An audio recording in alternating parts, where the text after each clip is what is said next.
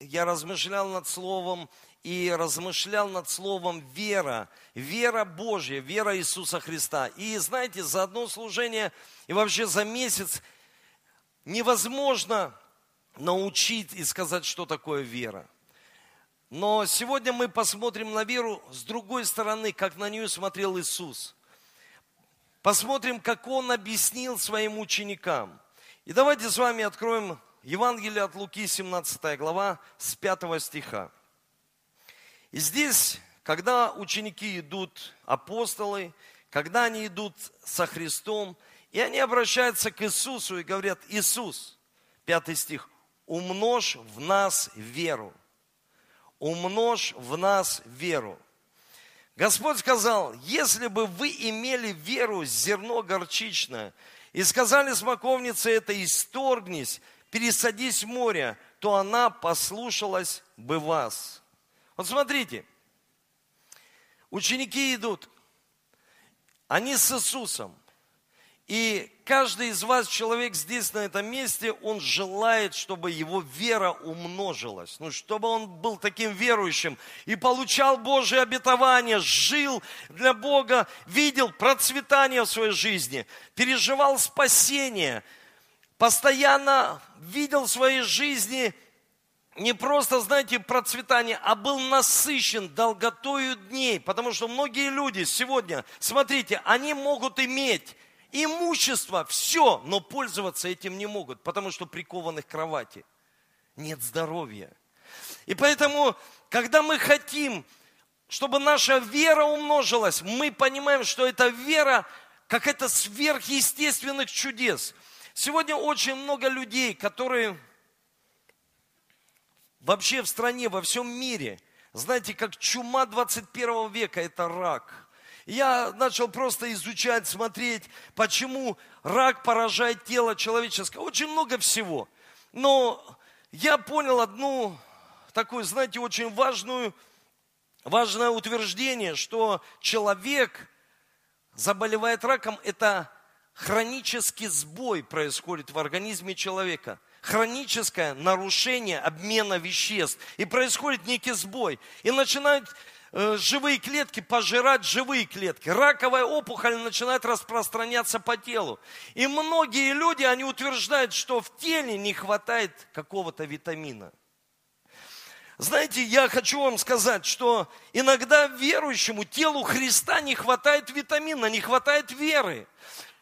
Одно из переводов веры – иммунна, иммунная система – не хватает иммунитета человеку, чтобы отражать что-то в своей жизни, пройти хотя бы испытания, пройти какие-то искушения в своей жизни, победить болезнь, не сдаться. И это очень сложно. И я даже учу как пастор и говорю, слушайте, если даже не расцвела смоковница, если даже твой бизнес, к примеру, не, ты ну, не смог его изменить, если даже ты не исцеление не получил, если не расцвела смоковница, радуйся о спасении, что у тебя есть спасение. Ты в это веришь, что Бог дает тебе надежду, что мы все наследники небес. Просто люди так сильно привязываются к этой жизни. И в Библии говорится, что если мы только в этой жизни надеемся на Христа, мы несчастнее всех человеков на земле – мы несчастные люди. Если только в этой жизни мы схватили за Христа и не верим в будущую жизнь, не верим в небеса, и многие говорят, какие небеса, здесь бы пожить. Но он говорит, вы несчастнее всех человеков на земле. Поэтому мы должны иметь четкое откровение, что спасение – Бог дал нам небеса и приготовил для нас небеса, и мы в это верим. И церковь э, э, в это верит, этим утешаются. И человек, который умер, к примеру, во Христе, он идет на небеса к Богу. Вы слышите? Он идет на небеса. Но не об этом я хочу сказать сегодня. Я просто, знаете, как чуть-чуть ушел в сторону. Ученики идут с Иисусом, и они говорят, Иисус, умножь нас веру. И мне нравится, когда, к примеру, мой ученик Э, пастор Юрий, он говорит, пастор, помолись так, чтобы умножилась во мне вера.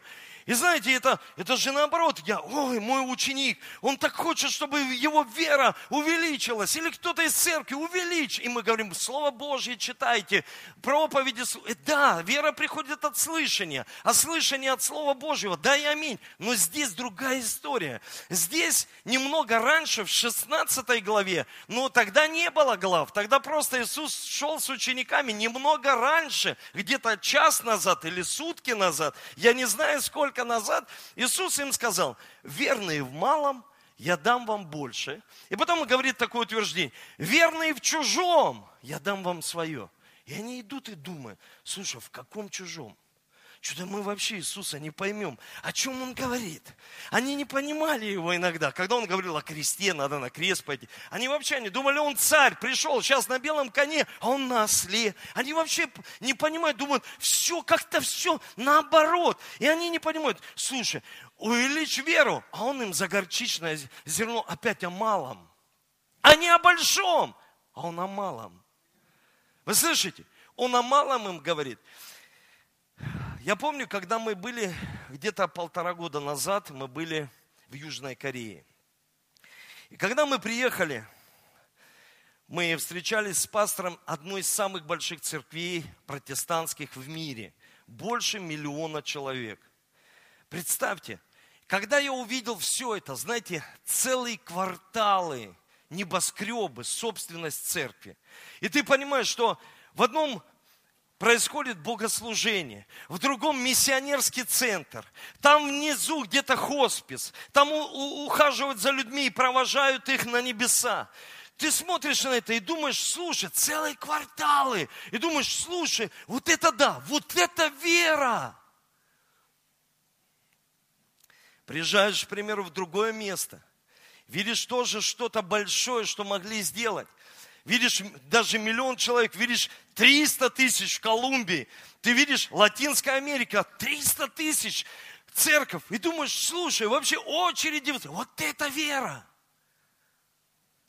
Ты читаешь книги Лестера Самрала, который пришел в тюрьму, связал там демоническую силу, изгнал бесов из девочки, которая просто проклинала, говорит, я проклинаю человека-охранника, он на следующий день умер. Другого проклинаю, умирает. И никто ничего не знает, что с ней делать. Приходит проповедник, который собирался в ангаре, Людей ноль, его семья. И он просто проповедует пустым стульям. И он приходит и говорит, я связываю тебя. Она получает свободу. На следующий день приходят тысячи в эту церковь. И нет очереди, нет места, очередь стоит церковь. Что это? Это вера.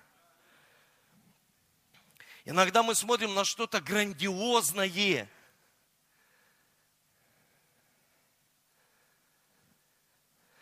Когда люди смотрят и говорят, пастор, дурак, как служение растет, как вообще все возрастает. Я говорю, вы смотрите на что-то большее, а посмотрите на малое. Верный в чужом, Бог даст тебе свое. Верный в малом, Бог поставит тебя над большим. Что же это значит? Смотрите, Иисус в Священном Писании он говорит им за что-то малое, что может быть принести что-то, нечто большое. Я еще раз повторю, каждый человек на этом месте, он хочет нечто большее в своей жизни. Он не хочет останавливаться. Есть, конечно, люди, которых захотели остановиться, но мы сегодня должны посмотреть на веру, как учит Иисус. Иисус говорит им не просто о вере. Он говорит им, вы будете иметь такую веру, что вы сможете сказать смоковнице, уйди в море. Вы сможете сказать горе, исторгнись море. Запомните, Бог, Иисус Христос, Он не шоумен. Это не шоу. Вера – это не шоу. Люди всегда хотят, знаете, почему Иисус в Священном Писании сказал, фарисеи требуют чудес и знамений. Фарисеи требуют нам какие-то чудеса, чтобы мы поверили. Нам что-то такое большое, чтобы мы поверили в Иисуса. А Иисус всегда говорит о малом. И Иисус им говорит, слушайте, я говорю вам о вере, которая будет умножаться. Но вы должны понять, о каком О чем я говорю? Я говорю вам о сердце вашем. Что первое, что вы должны сделать в своей жизни, взять запинающий грех, который есть в вашем сердце, и исторгнуть его в море. Вот этой маленькой верой, которую я вам уже дал. Если вы хотите иметь что-то больше, и в вашем сердце до сих пор есть грех, я хочу вам сказать, Многие люди хотят больших свершений. Они хотят больших благословений, даже исцеления. Но исцеление не придет, если грех не уйдет из сердца. И когда мы себя тестируем, мы смотрим, что же может быть в моем сердце. Я знаю людей, которые связаны порнографией по рукам и ногам и не могут оставить порнографию. Я знаю людей, которые связаны обидой и разочарованием и не могут простить. Есть чувство у людей никчемности. Зачем я живу здесь, на этой земле? Грех низкой самооценки, неуверенности в себе. Ну и что, что я не уверен в себе? Слушайте, но это грех. Потому что ты дорого стоишь. И Бог на тебя по-другому смотрит. И мы должны сегодня понять, чтобы у нас были величайшие свершения, мы должны из сердца убрать то, то что запинает и попирает постоянно человека. Когда нас что-то запинает и попирает, тогда мы не можем двигаться в сверхъестественных вещах. Почему? Потому что мы должны понять. 1 Коринфянам, 6 глава,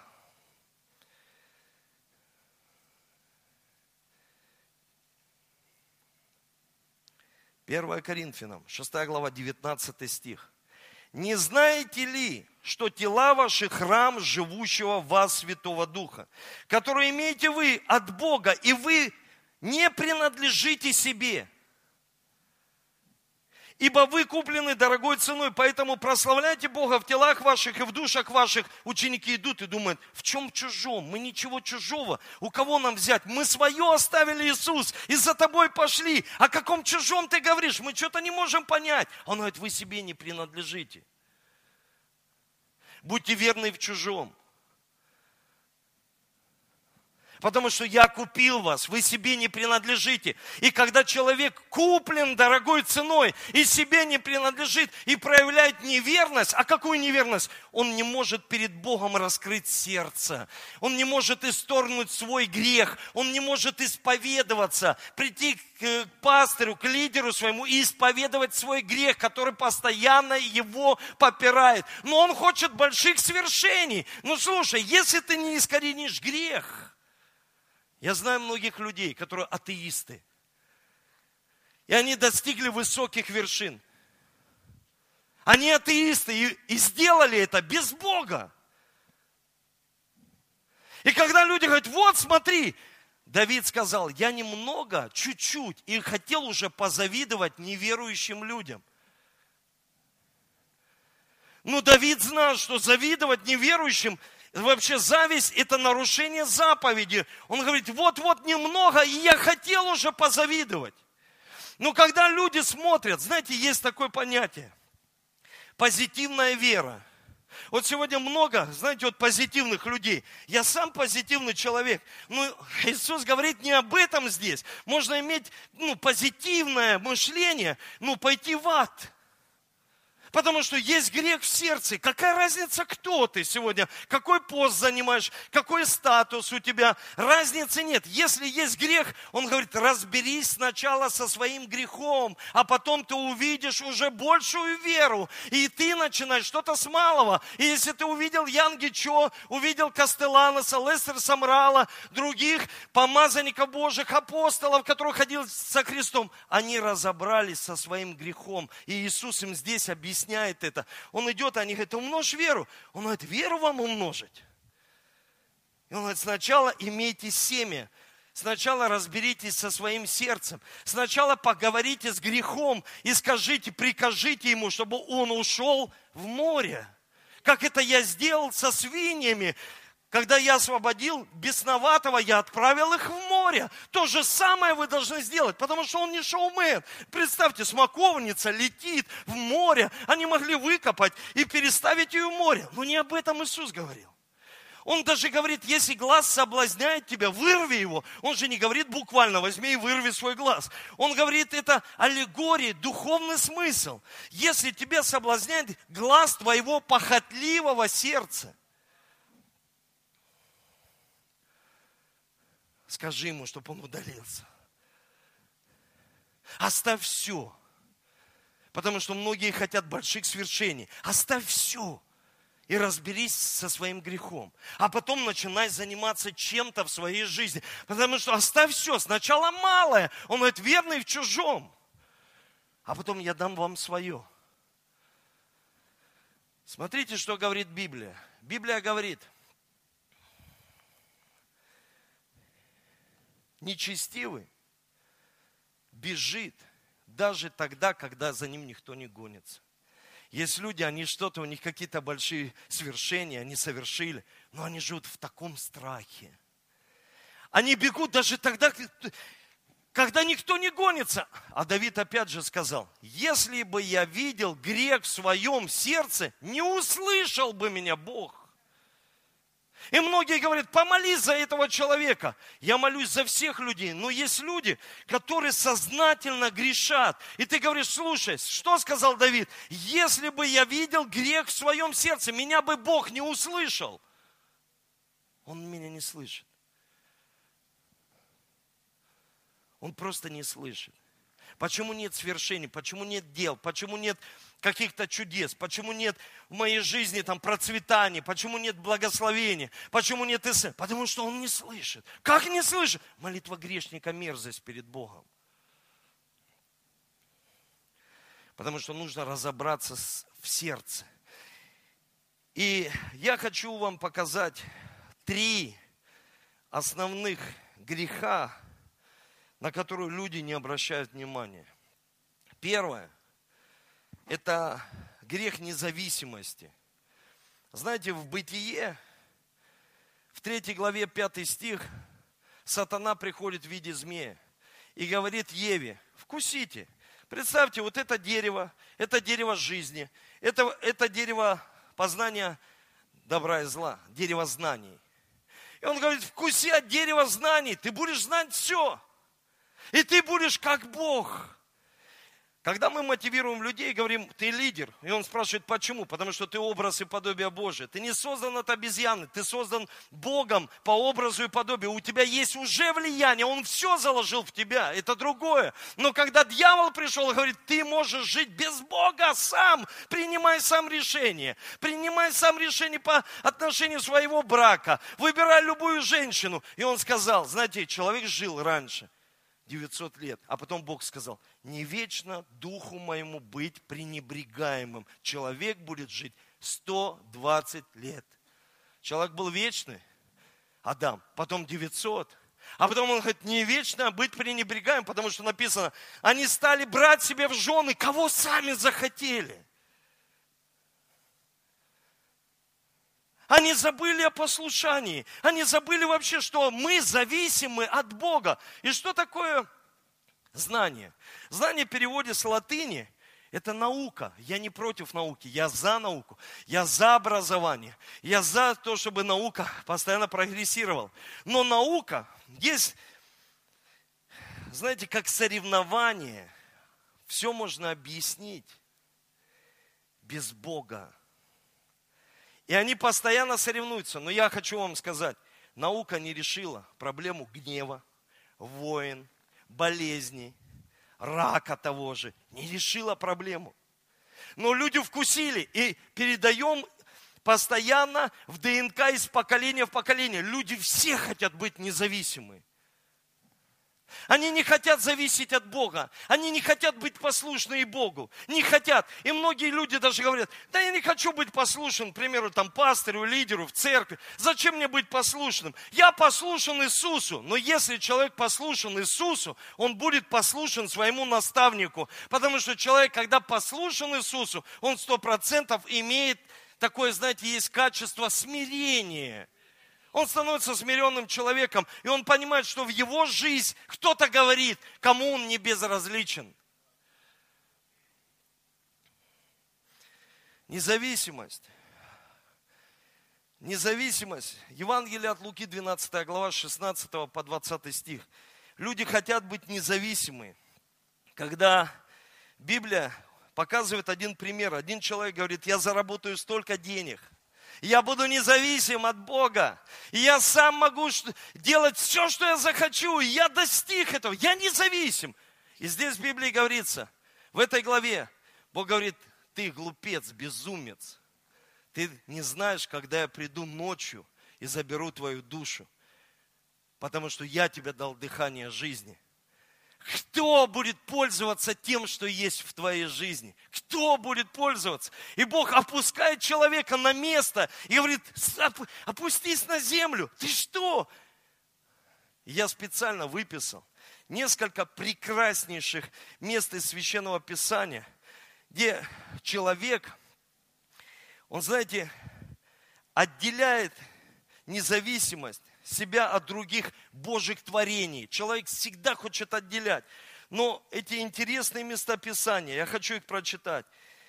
Псалом, Псалом 3. Псалом 3.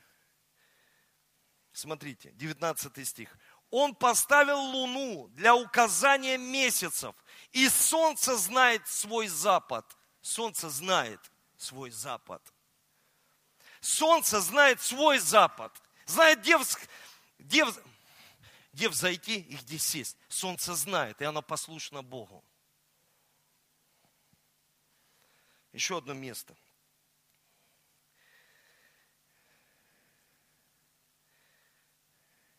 Двадцать первый стих. Молодые львы рычат о добыче и просят у Бога пищу себе. Кто просит? Молодые львы просят у Бога пищу себе. Иногда, кто просит? Львы, они же просто пошел на... Они просят, Библия говорит.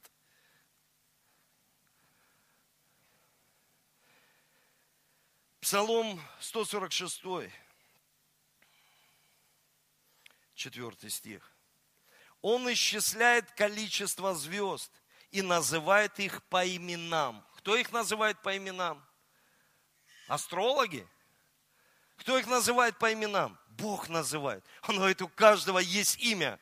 У каждого есть созвездие, у каждого есть имя. И Бог назвал их по именам, так же, как и нам дает имена. Мне мама дала имя, Эдуард даже не понимала, с отцом дали имя, страж владения, что в переводе епископ. И сам не с верующей семьи, я не думал, что я буду епископом, никогда даже не думал. Но Бог знал и сказал, епископ, все, и каждый день они меня звали, епископ, иди сюда. Страж владения, иди сюда, иди сюда, епископ. И я, может, шел против воли Божьей, говорил, не хочу, хочу сам, не хочу бы зависеть от Бога. А Бог говорит, что? Я тебя уже назвал по имени. Все. У тебя есть призвание и предназначение. Псалом 103. 103.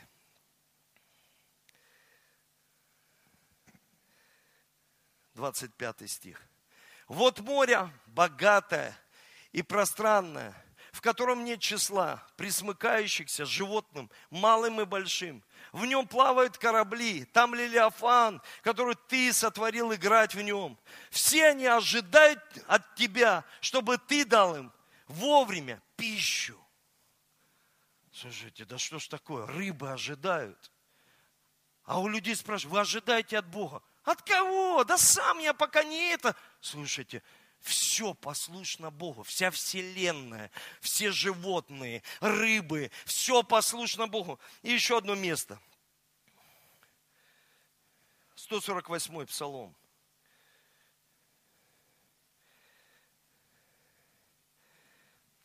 Восьмой стих. Молния и град, снег и туман, бурный ветер – исполняющий Его Слово. Кто исполняет? Бурный ветер, туман. Ой, он такой грозный бывает. А Бог сказал, ему сказал, все, прекрати. Он, а зачем же тогда? Он исполняет Слово. Все исполняет Божье Слово. И вот смотрите, вывод какой. Когда человек в независимости, в, в таком неком, знаете, он не хочет зависеть от Бога. Все зависит, и он отделяет себя от всей природы и чувствует чувство одиночества и депрессии. Ой, от чего депрессия? Ой, от чего я так чувствую себя очень неважно. Зависеть полностью от Бога. Вы слышите? Полностью. И смотрите, Давид говорит, я немного, чуть-чуть хотел позавидовать неверующим, а потом говорит, подожди, при, проснись, Давид, вся вселенная. И Бог говорит, вот поэтому я тебя по сердцу и избрал. Что ты согрешил, к тебе пришел пророк и сказал, ты согрешил. Все, ты согрешил. Он упал и кается, и плачет, в пост взял. Они так, кто? Что вы мне говорите? Вы знаете, кто я?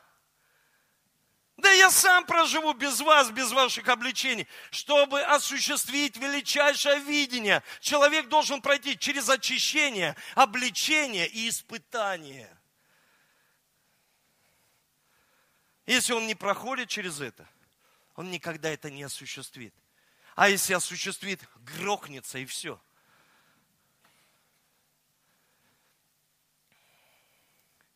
Следующее – корень, который мы должны вырвать, это недоверие Богу. Недоверие Богу. Люди привыкли не доверять, они доверяют своим способностям, знаниям, они доверяют себе, они доверяют своим навыкам. Но что интересно, знаете, когда израильский народ вышел из рабства, они подошли к одному месту. И впереди они видят море. Поворачиваются назад, а сзади фараон с войсками.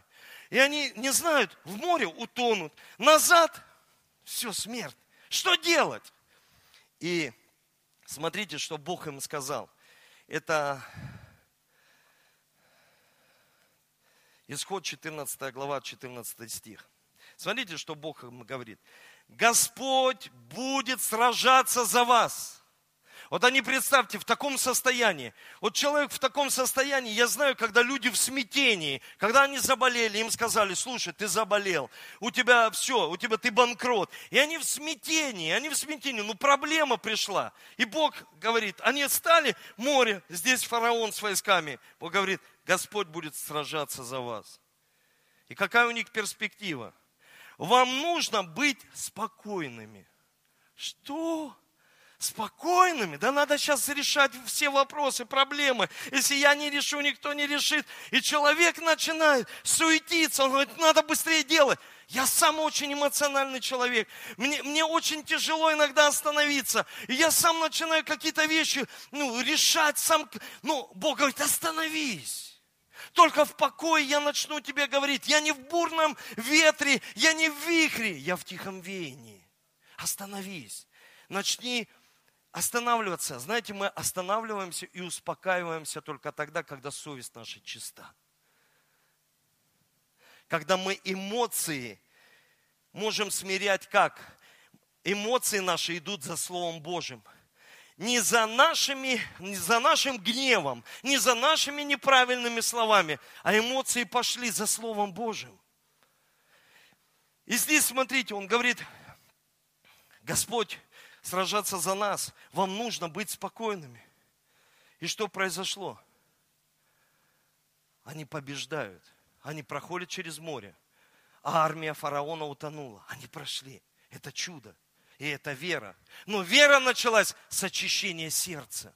Вы слышите? Вера начинается, когда человек говорит, я очищаю свое сердце. Смотрите, Другой пример, он очень важный.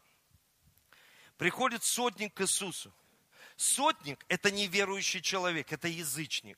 Он приходит к Иисусу и говорит, Иисус, у меня проблема, слуга мой болен. Вы должны понять, все философы и люди, богоискатели называли слуга или служанка – это душа.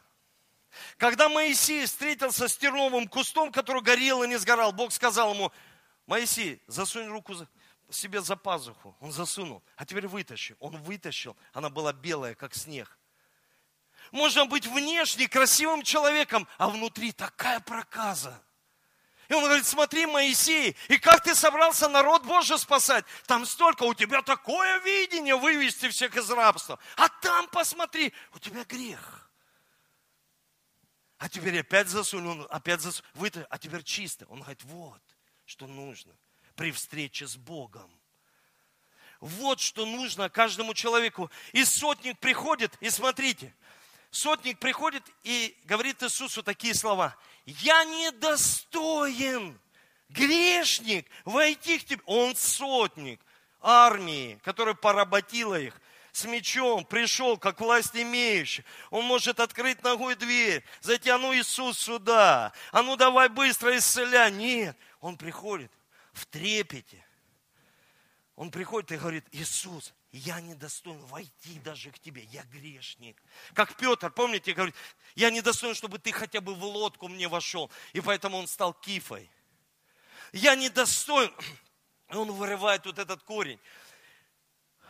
Ну, скажи хотя бы слово, и выздоровеет мой слуга.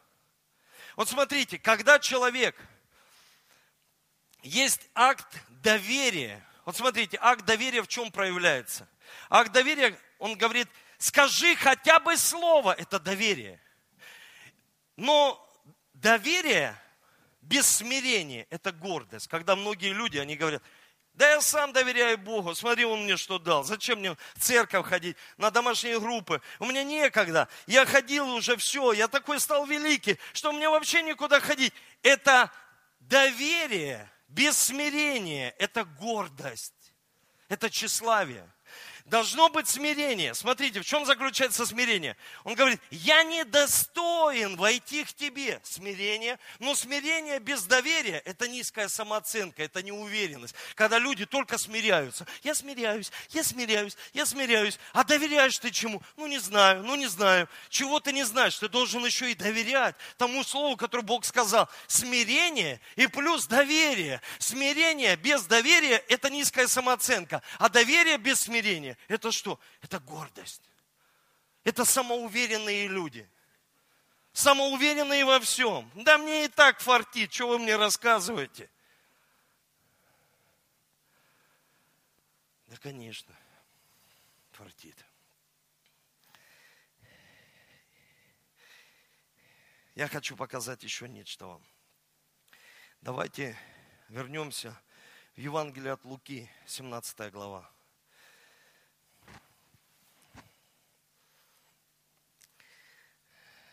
Они просят, умножь нас веру. Он говорит им о горчичном семени. И потом он говорит, смотрите, такие слова.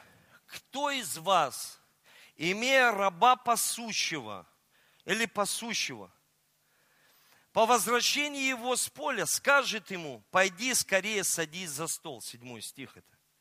Напротив, скажет ли ему, приготовь мне поужинать, подпоясавшись, служи мне, пока буду есть и пить, а потом ешь и пей сам.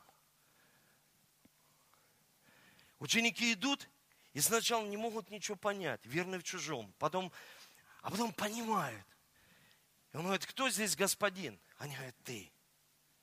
Ты Бог, господин.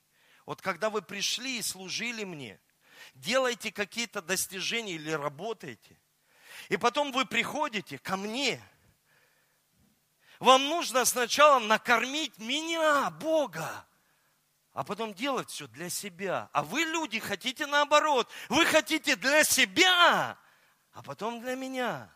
Знаете, что проблема?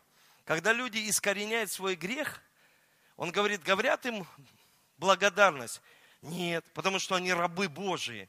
Слушай, за что тебе благодарность? Что ты искоренил свой грех из своего сердца? Ты благодари Иисуса, что Он умер за тебя. А зачем благодарность тебе? Это, знаете, иногда есть люди в такой гордости живут, что когда они побеждают свой грех, они говорят, Бог еще должен быть благодарен мне, что я Ему посвятил свою жизнь.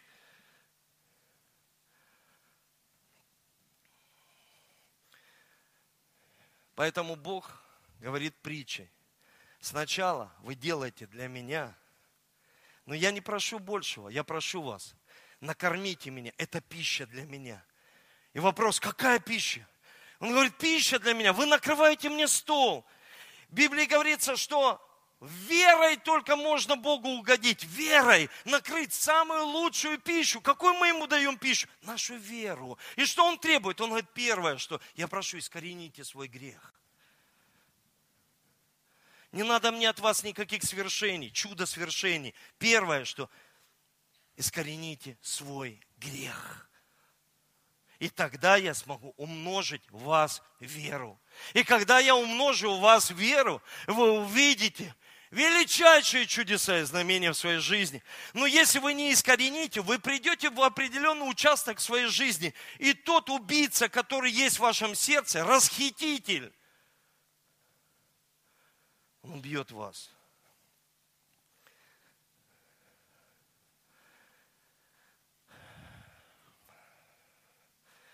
Когда я только уверовал, я познакомился с одним миссионером. Его называли мистер миссия. Этот человек знал пастора, который недавно ушел на небеса. Он отсидел в Китае 35 лет за веру. И он имел помощника, который был в Китае, это одна из самых больших церквей. А, а, по неофициальным данным, эта церковь подпольная в Китае 10 миллионов человек. Но пастырю нужно было заплатить цену, такую цену. И помощнику заплатить другую цену. Он рассказал, когда он стоял на коленях в своей камере и прославлял просто Бога, увидели охранники и вырвали ему плоскогубцами язык. Потом ему отрубили руки, чтобы он их не поднимал, потому что он мычал. Есть фильм «Плач Китая», где люди поют Богу про себя. Они просто открывают рот, они прославляют. Мы сегодня имеем привилегию в ячейках подпольных. Мы сегодня не собираемся в подпольных ячейках. Мы говорим, приходите на домашние группы, там вы будете получать благословение. Они не подпольные, как коммунистические времена. Они открытые, приходите, получите. И люди говорят, что? Да я сам. Слушайте, многие люди сегодня во всем мире, христиане, страдают за Евангелие. Посмотрите YouTube. Вы будете шокированы.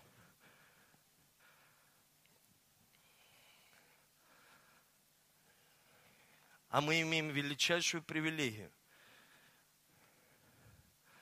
очищаться, жить со Христом, быть в теле Иисуса Христа. Это великая привилегия. Один из величайших пастырей, который поднял большую миссию, служителей Божьих, построил множество помещений – у него была прекрасная семья, но он не освободился от порнографии. В его сердце был грех. И знаете, что произошло? Он ездил на большом таком автобусе, везде проповедовал, делал евангелизацию. У него был такой величайший дар, но этот грех начал его убивать. Он начал спать со многими людьми в церкви. И он умер в позоре, его семья в позоре. Один помазанник Божий, который я описываю в книге, он исцелял. Бог так сильно действовал, но он пил. Он всегда приходил, закрывался в гостинице и пил. И ему говорили, как ты пьешь, как же Бог будет работать? Он, а помазание работает. Он захлебнулся в своей блевотине. Ночью, когда спал. Потому что Бог поругаем не бывает. Что человек сеет, то он и пожнет. Вы слышите? Как бы он ни поднимался, и когда люди говорят, смотри, как поднялся, и многие люди так восхваляются, смотри, он даже в церковь перестал ходить, а как Бог его поднял, вы что?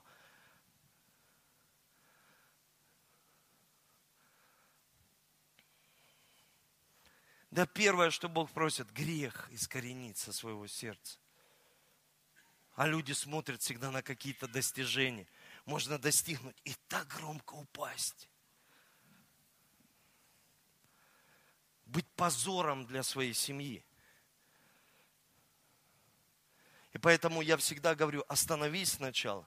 Прекрати, к примеру, осуществлять мечту видения. Остановись на время. Разберись с грехом в сердце. Ты имеешь такую мечту, ты имеешь такое видение, ты имеешь столько всего целей. Остановись. и разберись со своим сердцем, что там лень, там нет уже молитвы, там нет уже Слова Божьего. И последнее, что я хочу сказать. Непослушание. Когда есть непослушание, запомните, вера никогда не работает. Вы слышите, никогда не работает вера, непослушание. Человек хочет, вот он пришел на консультацию, говорит, мы хотим жениться. Я пока не вижу, чтобы вы быстро так женились, чтобы свадьба была. Что? Да мы сами знаем. Мы верим. У нас есть молитва, у нас есть Бог. А, да знаете, сколько я слышал? А потом сидит несчастная с ребенком и говорит, где же та вера? Где же та молитва? А потому что послушание, и тогда включается вера.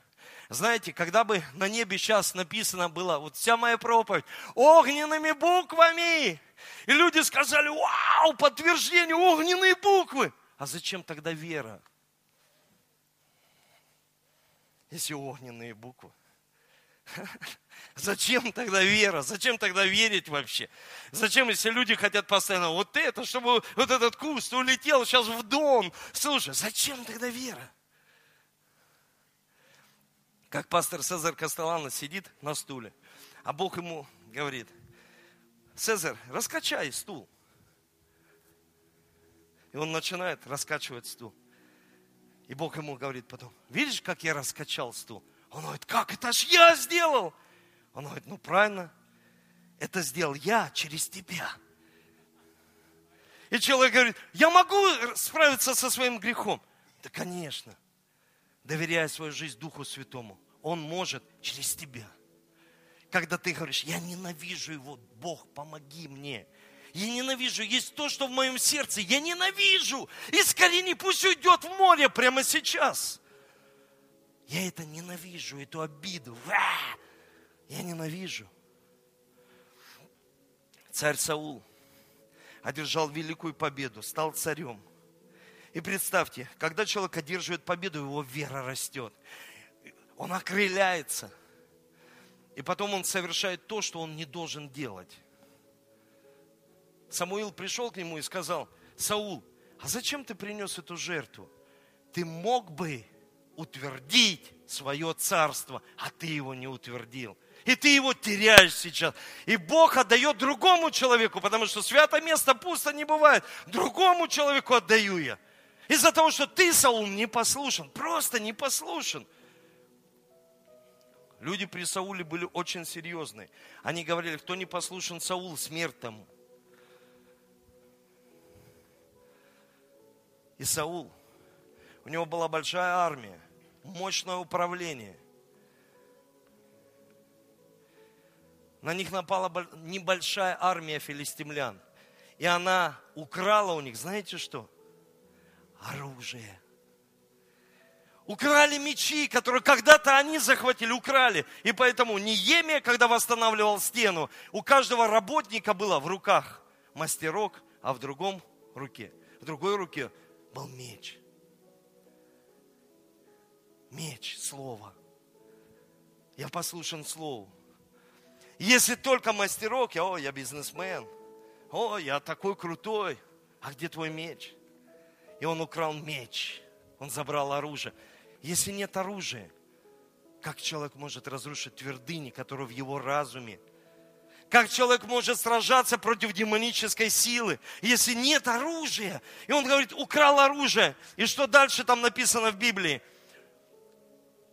Они имели только оружие сельского хозяйства и не могли перековать это, ну, эти э, орудия на оружие войны. Знаете почему? Потому что филистимляне наблюдали за всеми кузнецами, которые могли что-то сделать. Вот когда люди что-то хотят сделать, я вам честно скажу, когда я что-то делаю, я не на сто процентов уверен – как идти. Но я сегодня понимаю, имею откровение. В Библии написано, слово как светильник для нашей ноги. Он... Вы не понимаете, для светильник для нашей ноги. Только перед нами освещает.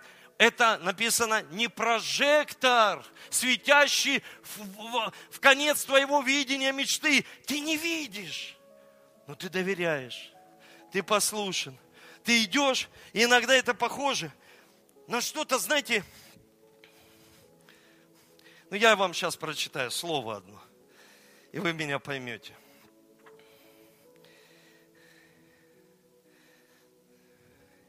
Смотрите, это история с Саулом, его сын. Он говорит, я не буду в пещере сидеть.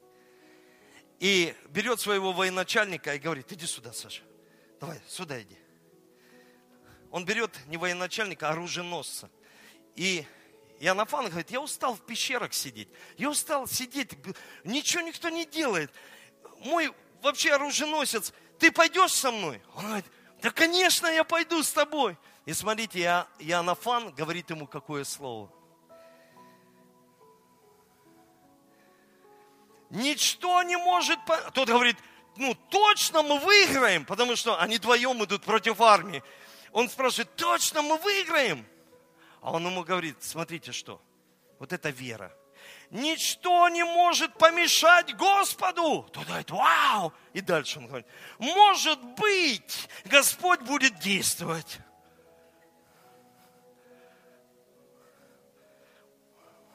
Пастор точно? А я, к примеру, отвечу, ну не знаю. Как не знаешь? А кто знает? Слушай, я не знаю. Ну, будет действовать, может быть. Смотрите, еще раз прочитаю. Ничто не может помешать Господу. И в этом же стихе, может быть, Господь будет действовать. Слушай, это какая-то это, шиза.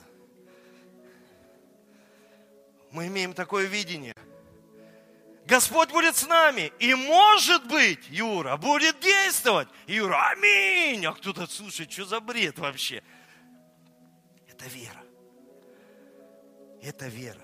Я хочу, чтобы мой сын проповедовал Евангелие. У меня было пророчество, что у меня пять детей и пять служений. Я говорю, Давид, он с пасторским сердцем. Саша у меня такой евангелист. И я знаю, каждый мой ребенок будет служить. И даже если он спросит, я говорю, Бог будет с тобой. И может быть, сынок, он будет действовать. Иди. Давайте поднимемся.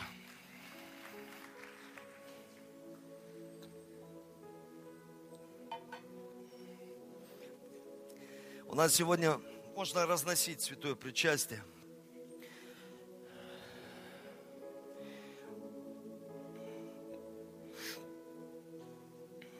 Я прочитаю еще одно место. К послушанию. А то будет что-то незаконченное. Послушайте внимательно, послушайте внимательно. Апостол Павел говорит филиппийцам, мои любимые, это вторая глава, 12 стих, мои любимые, вы всегда были послушны, не только когда я был с вами, но и гораздо больше сейчас, в мое отсутствие, со страхом и трепетом явите на деле плоды вашего спасения. Он говорит, будьте послушны, когда вы в церкви и когда вы не в церкви. Когда вы дома и когда вы в школе. Когда вы в магазине, когда вы в машине, вас подрезают. Будьте послушны. Вы слышите? Слову Божьему. Будьте послушны. Когда вы с пастором и когда вы без пастора, будьте всегда послушны Слову Божьему. Ученики, некоторые ученики Иисуса, они потеряли послушание. И что произошло? Многие придут, говоря, мы исцеляли больных, мы изгоняли бесов, совершали много великих дел. Но он скажет, отойди от меня. Делатели беззакония, я никогда не знал вас. Вы не приносили мне еду. А еда это вера наша. Он говорит, начните с самого малого.